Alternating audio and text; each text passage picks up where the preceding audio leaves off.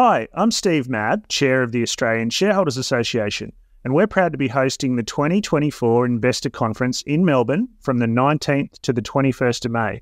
And we're stoked that Phil, the host of this podcast, is going to be our special guest MC. If you haven't heard much about the ASA conference, it's a flagship event that attracts around 300 investors and industry professionals, including the chair of National Australia Bank this year, the chair of AGL. We have Dr. Sam Hupert, the founder and CEO of Pro Medicus, and we've also got Richard White, the founder and CEO of WiseTech, coming along, along with many others. For a limited time, new members can enjoy special pricing on registration for the upcoming conference, along with a complimentary 12 month digital membership with the ASA. That's two day conference registration plus one year ASA membership for $499, a saving of 150 bucks. Simply search for Australian Shareholders Conference Register, click on two day conference non member, Enter the discount code MEM, as in member, 499, the numbers 499. So that's MEM 499 to claim your special offer.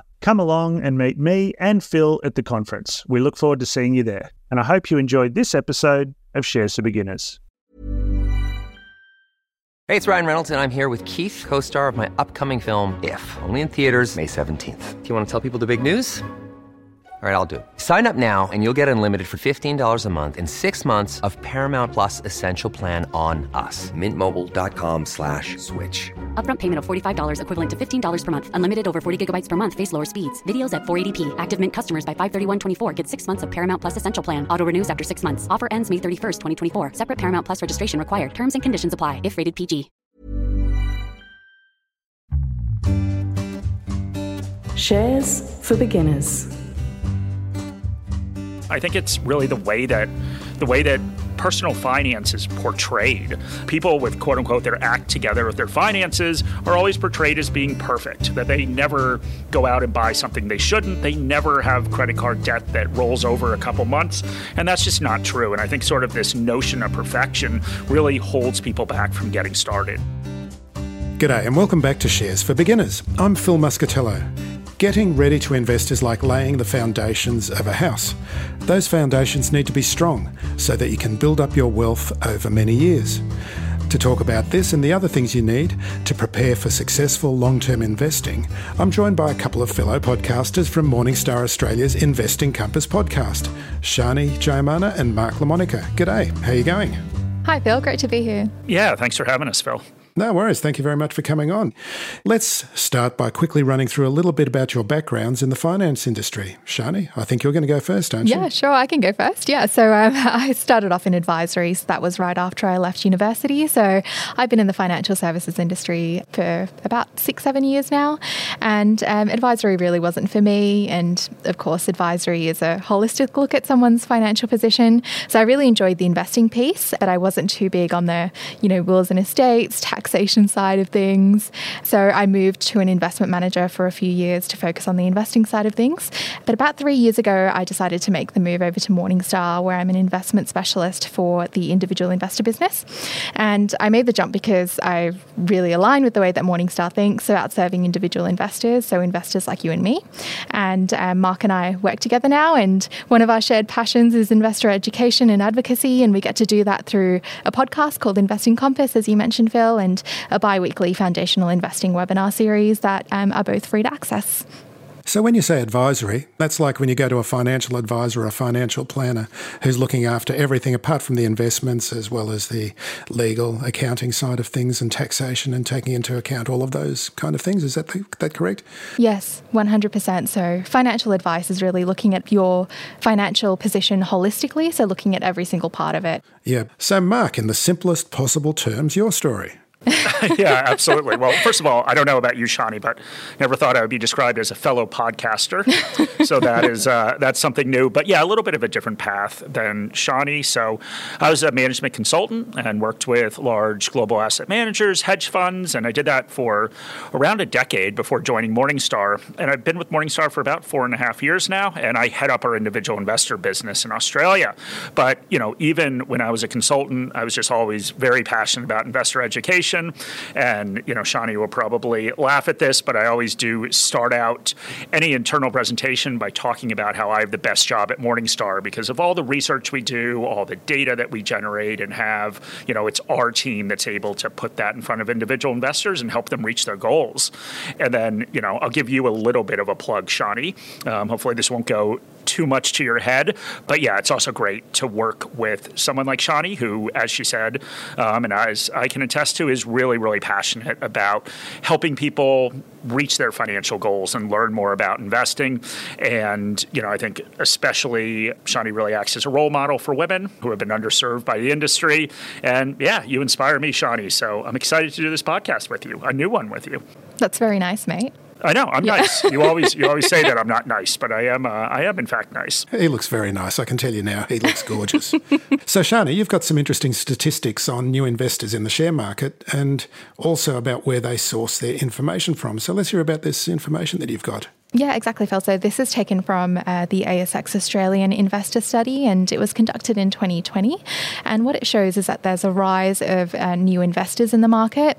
So almost a quarter of investors started within the last two years, and we see this trend continuing. So we see 27% of intending investors. So those that are looking to begin investing within the next 12 months, they're under 25. And yeah, as you mentioned, the statistics around information sources are also pretty interesting. So we see that people are actually turning to get information when they're making an investing decision. 64% of them are turning to friends and family and newspapers.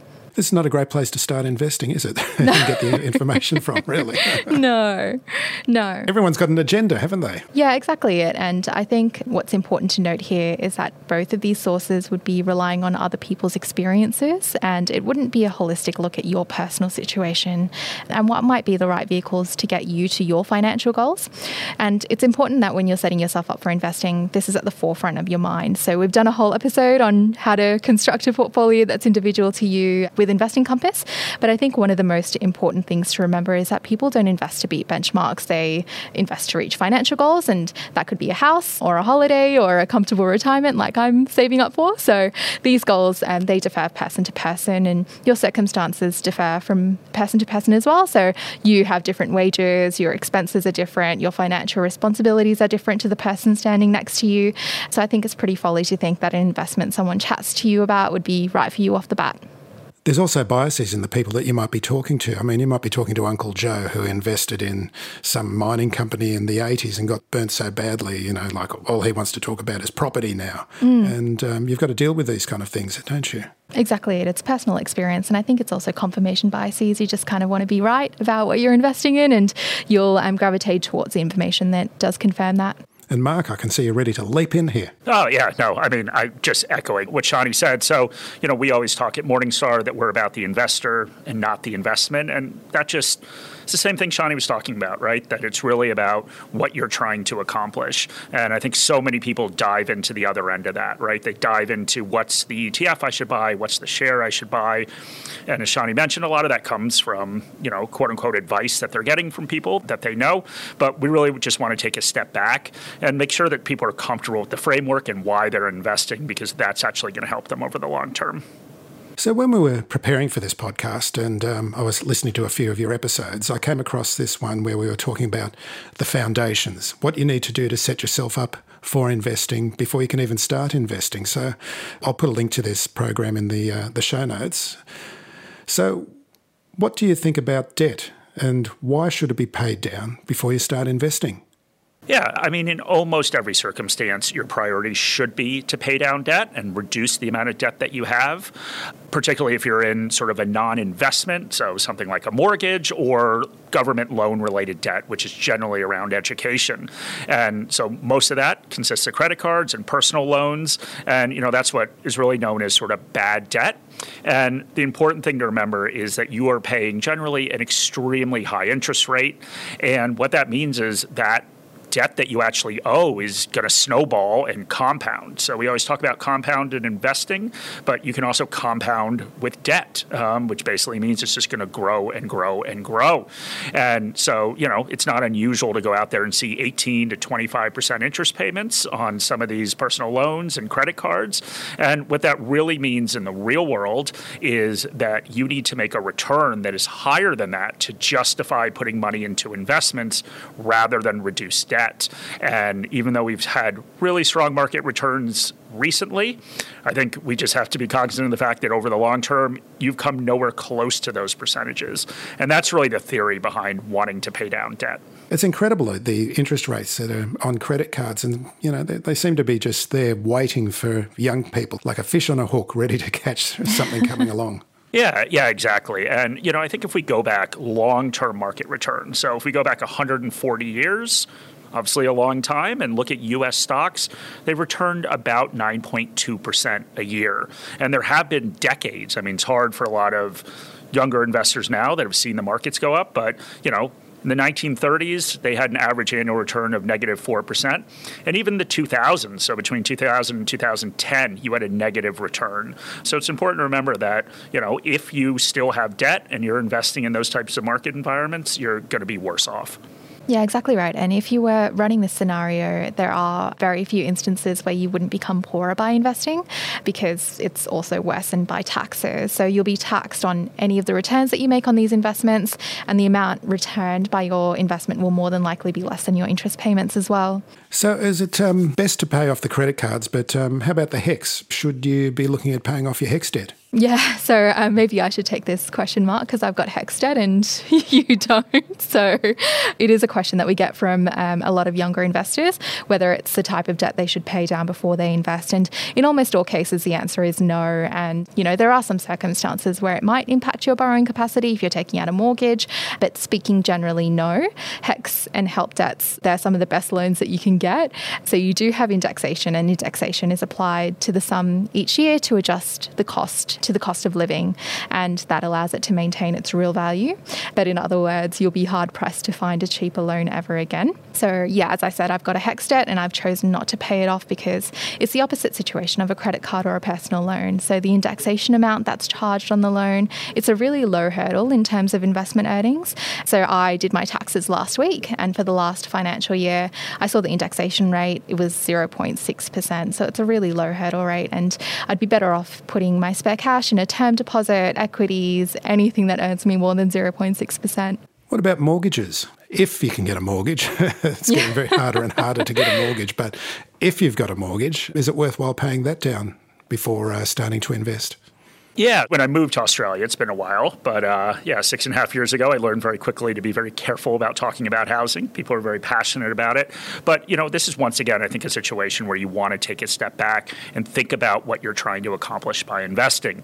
And, you know, Shani mentioned earlier that one of the big goals that she has is she's trying to invest to have the type of retirement that she wants. And that is a common goal, obviously. So maybe we can use that as an example. So if you have any extra cash and you're going to put it all into your house trying to pay off that mortgage, you need to try to figure out okay, what happens when you actually retire? How are you going to get cash out of that house to actually pay for your life?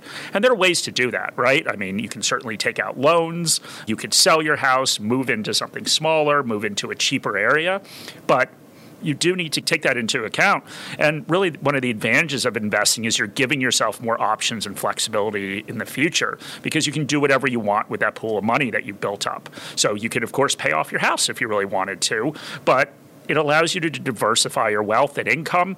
And people should always remember that despite how housing has done historically in Australia, you're really putting, you know, all of your eggs in one basket there because the value of your house, there are a lot of systemic factors that are going to influence it. So demographics and economic conditions and interest rates, but also some really specific factors to your house, the popularity of the city you live in, the neighborhood you live in. And so just think about diversification. Yeah, when we get down to it, there's really just two strategies with balancing a mortgage and investing. So there's concurrent and sequential. And concurrent is when you have a mortgage, but you're also starting to put money away into other types of assets like equities. Sequential is focusing your energy on paying down your mortgage and only focusing on paying down your mortgage and then shifting your focus to investing in other assets once you've paid it down. And there are obviously a lot of other variables that are involved in the decision to take either one of those avenues. But the first is assuming that you do have that extra cash after your expenses and the mortgage payments. There are different considerations when you're formulating your investment strategy, but time horizon is probably the major factor that will determine whether you employ that concurrent or sequential strategy. And as a general rule, it's said that if you have less than three years on your mortgage, it's worth focusing your efforts on paying down your mortgage. And the extra money that you're devoting to paying off the mortgage over this relatively short time period is essentially buying you extra cash flows in the future through the elimination of that major expense, which is that mortgage that you've been paying down for, I'd say, quite a while. So the longer you have to pay your mortgage, and the more attractive investing becomes because the payoff of not having housing expenses is so far into the future, and the longer time horizons for equity investments have meant that they have time to compound. Yeah, and compounding, of course, we talk about that a lot. We talked about compounding with debt earlier, but that's basically just earning a return on a return, and that is the key to investing is to invest for the long term and get that compounding up. So the longer you can keep your money in the market, the higher the return you can eventually get. And so that's just another good reason to start investing early. And, you know, we went through a lot of detail on this on, on one of our episodes. But the other thing that you need to look at is, of course, tax and the return expectations you have for the housing market basically versus what's in the market. And once again, when we talk about return expectations, we are talking about not just the return of the house, but also the interest rate you're paying.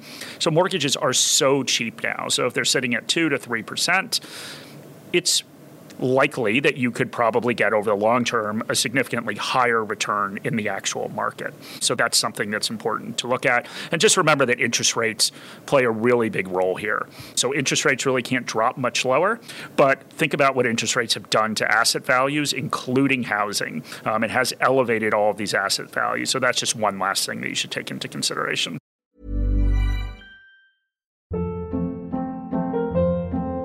Hold up. What was that? Boring. No flavor. That was as bad as those leftovers you ate all week. Keke Palmer here, and it's time to say hello to something fresh and guilt-free. Hello Fresh. Jazz up dinner with pecan-crusted chicken or garlic butter shrimp scampi. Now that's music to my mouth. Hello Fresh. Let's get this dinner party started. Discover all the delicious possibilities at hellofresh.com.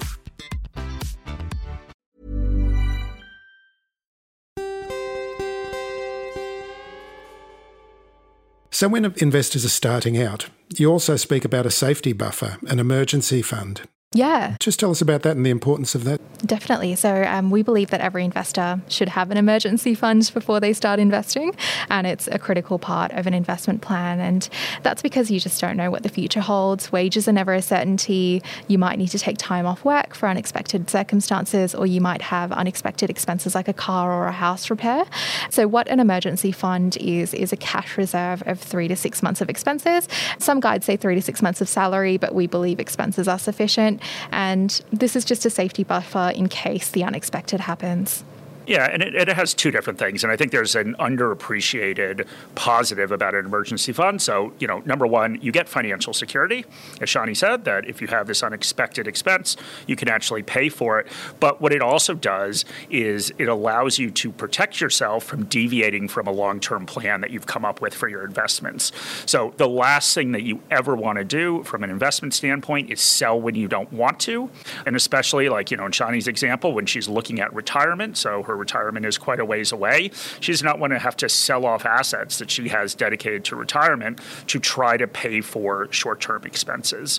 So that's another huge advantage of an emergency fund. Yeah, another one. I've talked to a guest recently about this, and um, he was saying that an emergency fund also gives you freedom in that you might uh, suddenly get a job offer, which means you've got to go and work on the other side of the country. It mightn't be as high a salary as you're on now, but it's a great job with great opportunities and you're really excited about. So there is a positive to having an emergency fund as well. Yeah, I mean, all investing, including an emergency fund, is about flexibility, right? You're giving yourself flexibility in the future, money that you've put away, that you have, you know, gone through the effort of saving, gone through the effort of investing. That's going to give you more flexibility in the future, and that's what we all want, right? We don't want our choices narrowed as we get older based on the decisions we make when we're younger. Exactly. And there's also that aspect of protection as well. And from a financial advice standpoint, a lot of financial advisors build in this emergency fund because it covers that period where you don't have any insurance. So you might have a 90 day waiting period if you have income protection insurance or life insurance or something else. So it's also that protection aspect as well. Now, let's talk about budgeting. I've got a friend who is a financial advisor, and he says it's the hardest discussion he has to have with clients. And it's really difficult for some people to put together a budget and to stick to it. What advice have you got there? Yeah, exactly. And there are all sorts of different budgets for this purpose because one doesn't fit everybody. So, um, what works for you will really depend on you and your spending habits and your personality. But if you're not sure where to start or you haven't started budgeting, you shouldn't start investing because you just don't know what sort of cash flows you're going to be able to contribute towards your investing goals. So, the best place to start would be a personal cash flow statement. And this is used to understand um, where your money is going now and what you're spending it on.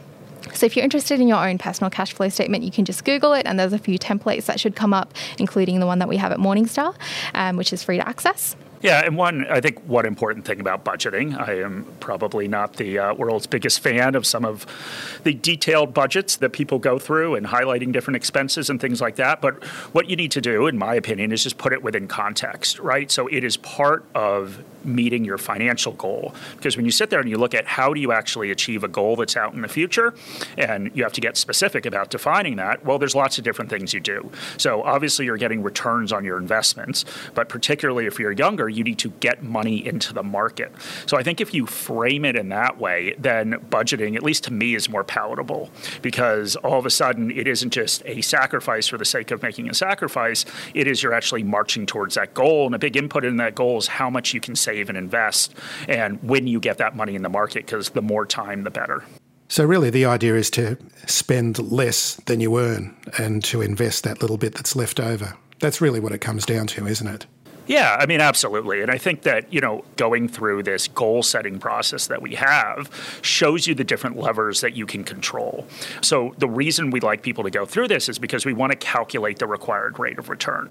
So the required rate of return is simply mathematically what gets you from where you are today, you have a certain amount of money, how much you can save, and how much time you have to get to a goal, and then the amount of money you have for the goal. So that required rate of return, you can get it lower if you save more, which is always positive. You can also see if your goal is even achievable, right? If that required rate of return is way too high, you're just not going to get that in the market.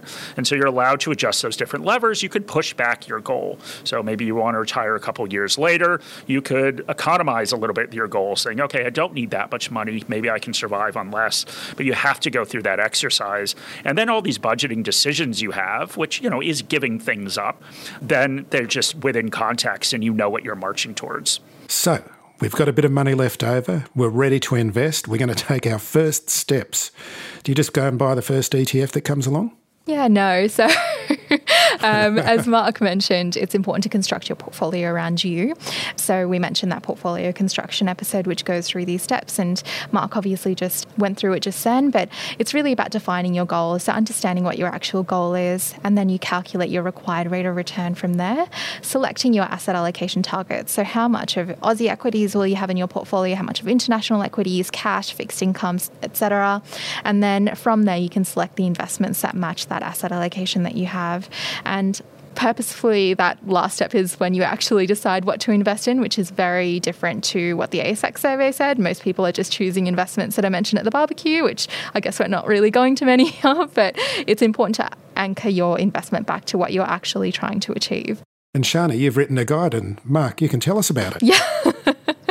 Yes, you know, I, I am your biggest fan, Shani, so I get to uh, I get to talk about the guide. But yeah, we obviously talked about portfolio construction, but then how do you get in that last step where you actually select an investment that's right for you? Once you've done all that groundwork, and you know, Shani wrote this guide on how to select investments, and what it really does is it just walks through what are the different considerations. So at a high level, what are the different considerations if you want to get direct shares or ETFs or funds?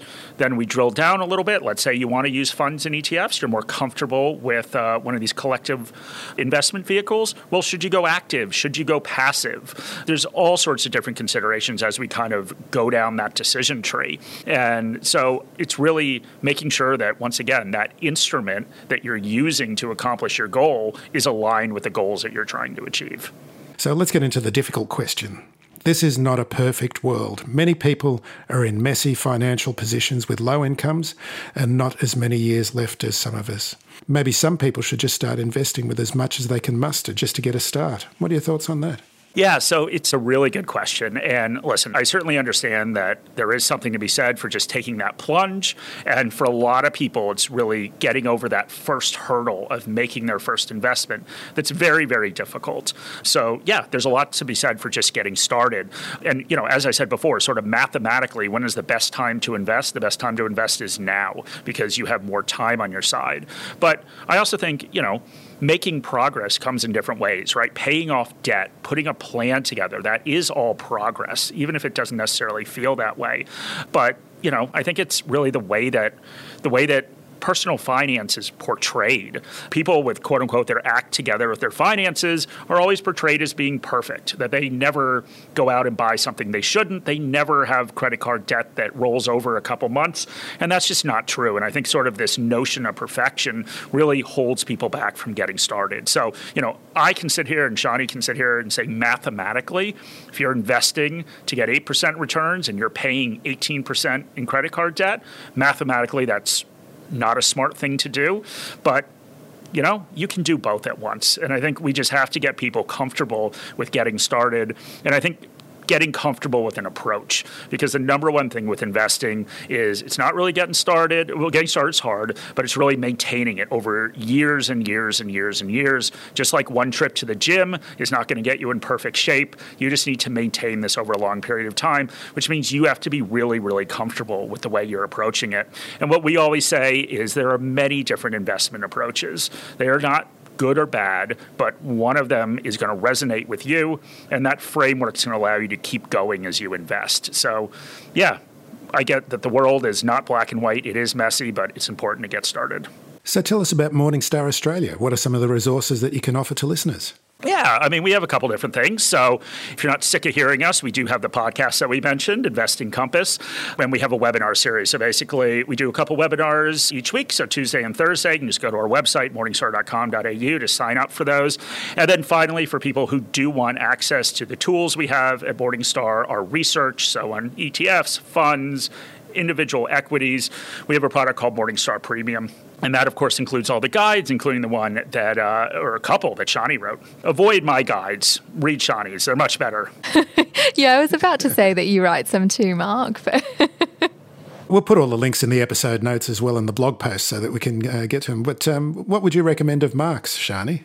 Yeah, I mean, I think he's um, he has done one on getting started on investing, and he's done one on how to get the most out of financial advice. And I think the most interesting um, part of that guide, and why it's probably my favorite, is that he also talks about how self-directed investors can make the most of financial advice or the concepts of financial advice to get themselves in a good position. And it's also, I find it's really important to understand all the terms and the jargon and the way people are talking about these things, even if you've just got super, just so you can even understand what's going on in your super account. Yeah, yeah, no, absolutely. And, you know, I think sometimes when you have spent, especially in my case, sort of longer in the industry, you can get caught up in all of this stuff and forget where everyone started. And I think, you know, one of the really refreshing perspectives that Shani always brings is naturally a lot of her friends go to her for guidance on what they should do. And just her coming in and recounting those stories, you know, in my mind, can keep me and the team grounded and okay, you know, who are the people that we really need to connect with and get them a little more sophisticated so they can make their own decisions about how their finances are going to go. So are you the go-to person, Shani, when your friends uh, it sounds suddenly- like it, doesn't it? You tell me this every day. Every day you tell me that somebody else comes to you. I think a lot of my friends, they're in a position where they have saved quite a lot of money and they're really good at saving and they've got money in the bank. And obviously, interest rates are so low and they're not earning anything on it. And they're getting to the point where they've got FOMO, fear of missing out. They just want to get into the market and they just have no idea where to start or what sort of resources they can access and who to trust, really. So, yeah, so I think it's just that foundational knowledge that you need to be confident with investing and take that first step. It's just not really there. And I think that's what we're trying to do with our podcast and obviously your podcast as well, Phil, because it's Shares for Beginners and, and the guides that we, we produce as well. Just try and increase that foundational knowledge so people can actually be confident in the actions that they're taking towards investing. Fantastic. So um, I can highly recommend the podcast. It's the Investing Compass podcast. And uh, you can hear lots more of Shani and Mark. Thanks very much for joining me today. Thanks, Phil. Thank you very much. If you found this podcast helpful, please tell a friend, especially if it's someone who needs to start thinking about investing for their future. You'll be helping them and helping me to keep this show on the road. Shares for Beginners is for information and educational purposes only. It isn't financial advice, and you shouldn't buy or sell any investments based on what you've heard here. Any opinion or commentary is the view of the speaker only, not shares for beginners. This podcast doesn't replace professional advice regarding your personal financial needs, circumstances, or current situation. And thank you for listening to my podcast.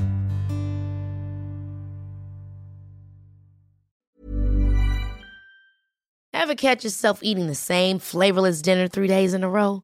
Dreaming of something better? Well, HelloFresh is your guilt free dream come true, baby. It's me, Keke Palmer. Let's wake up those taste buds with hot, juicy pecan crusted chicken or garlic butter shrimp scampi. Mm. Hello Fresh. Stop dreaming of all the delicious possibilities and dig in at HelloFresh.com. Let's get this dinner party started.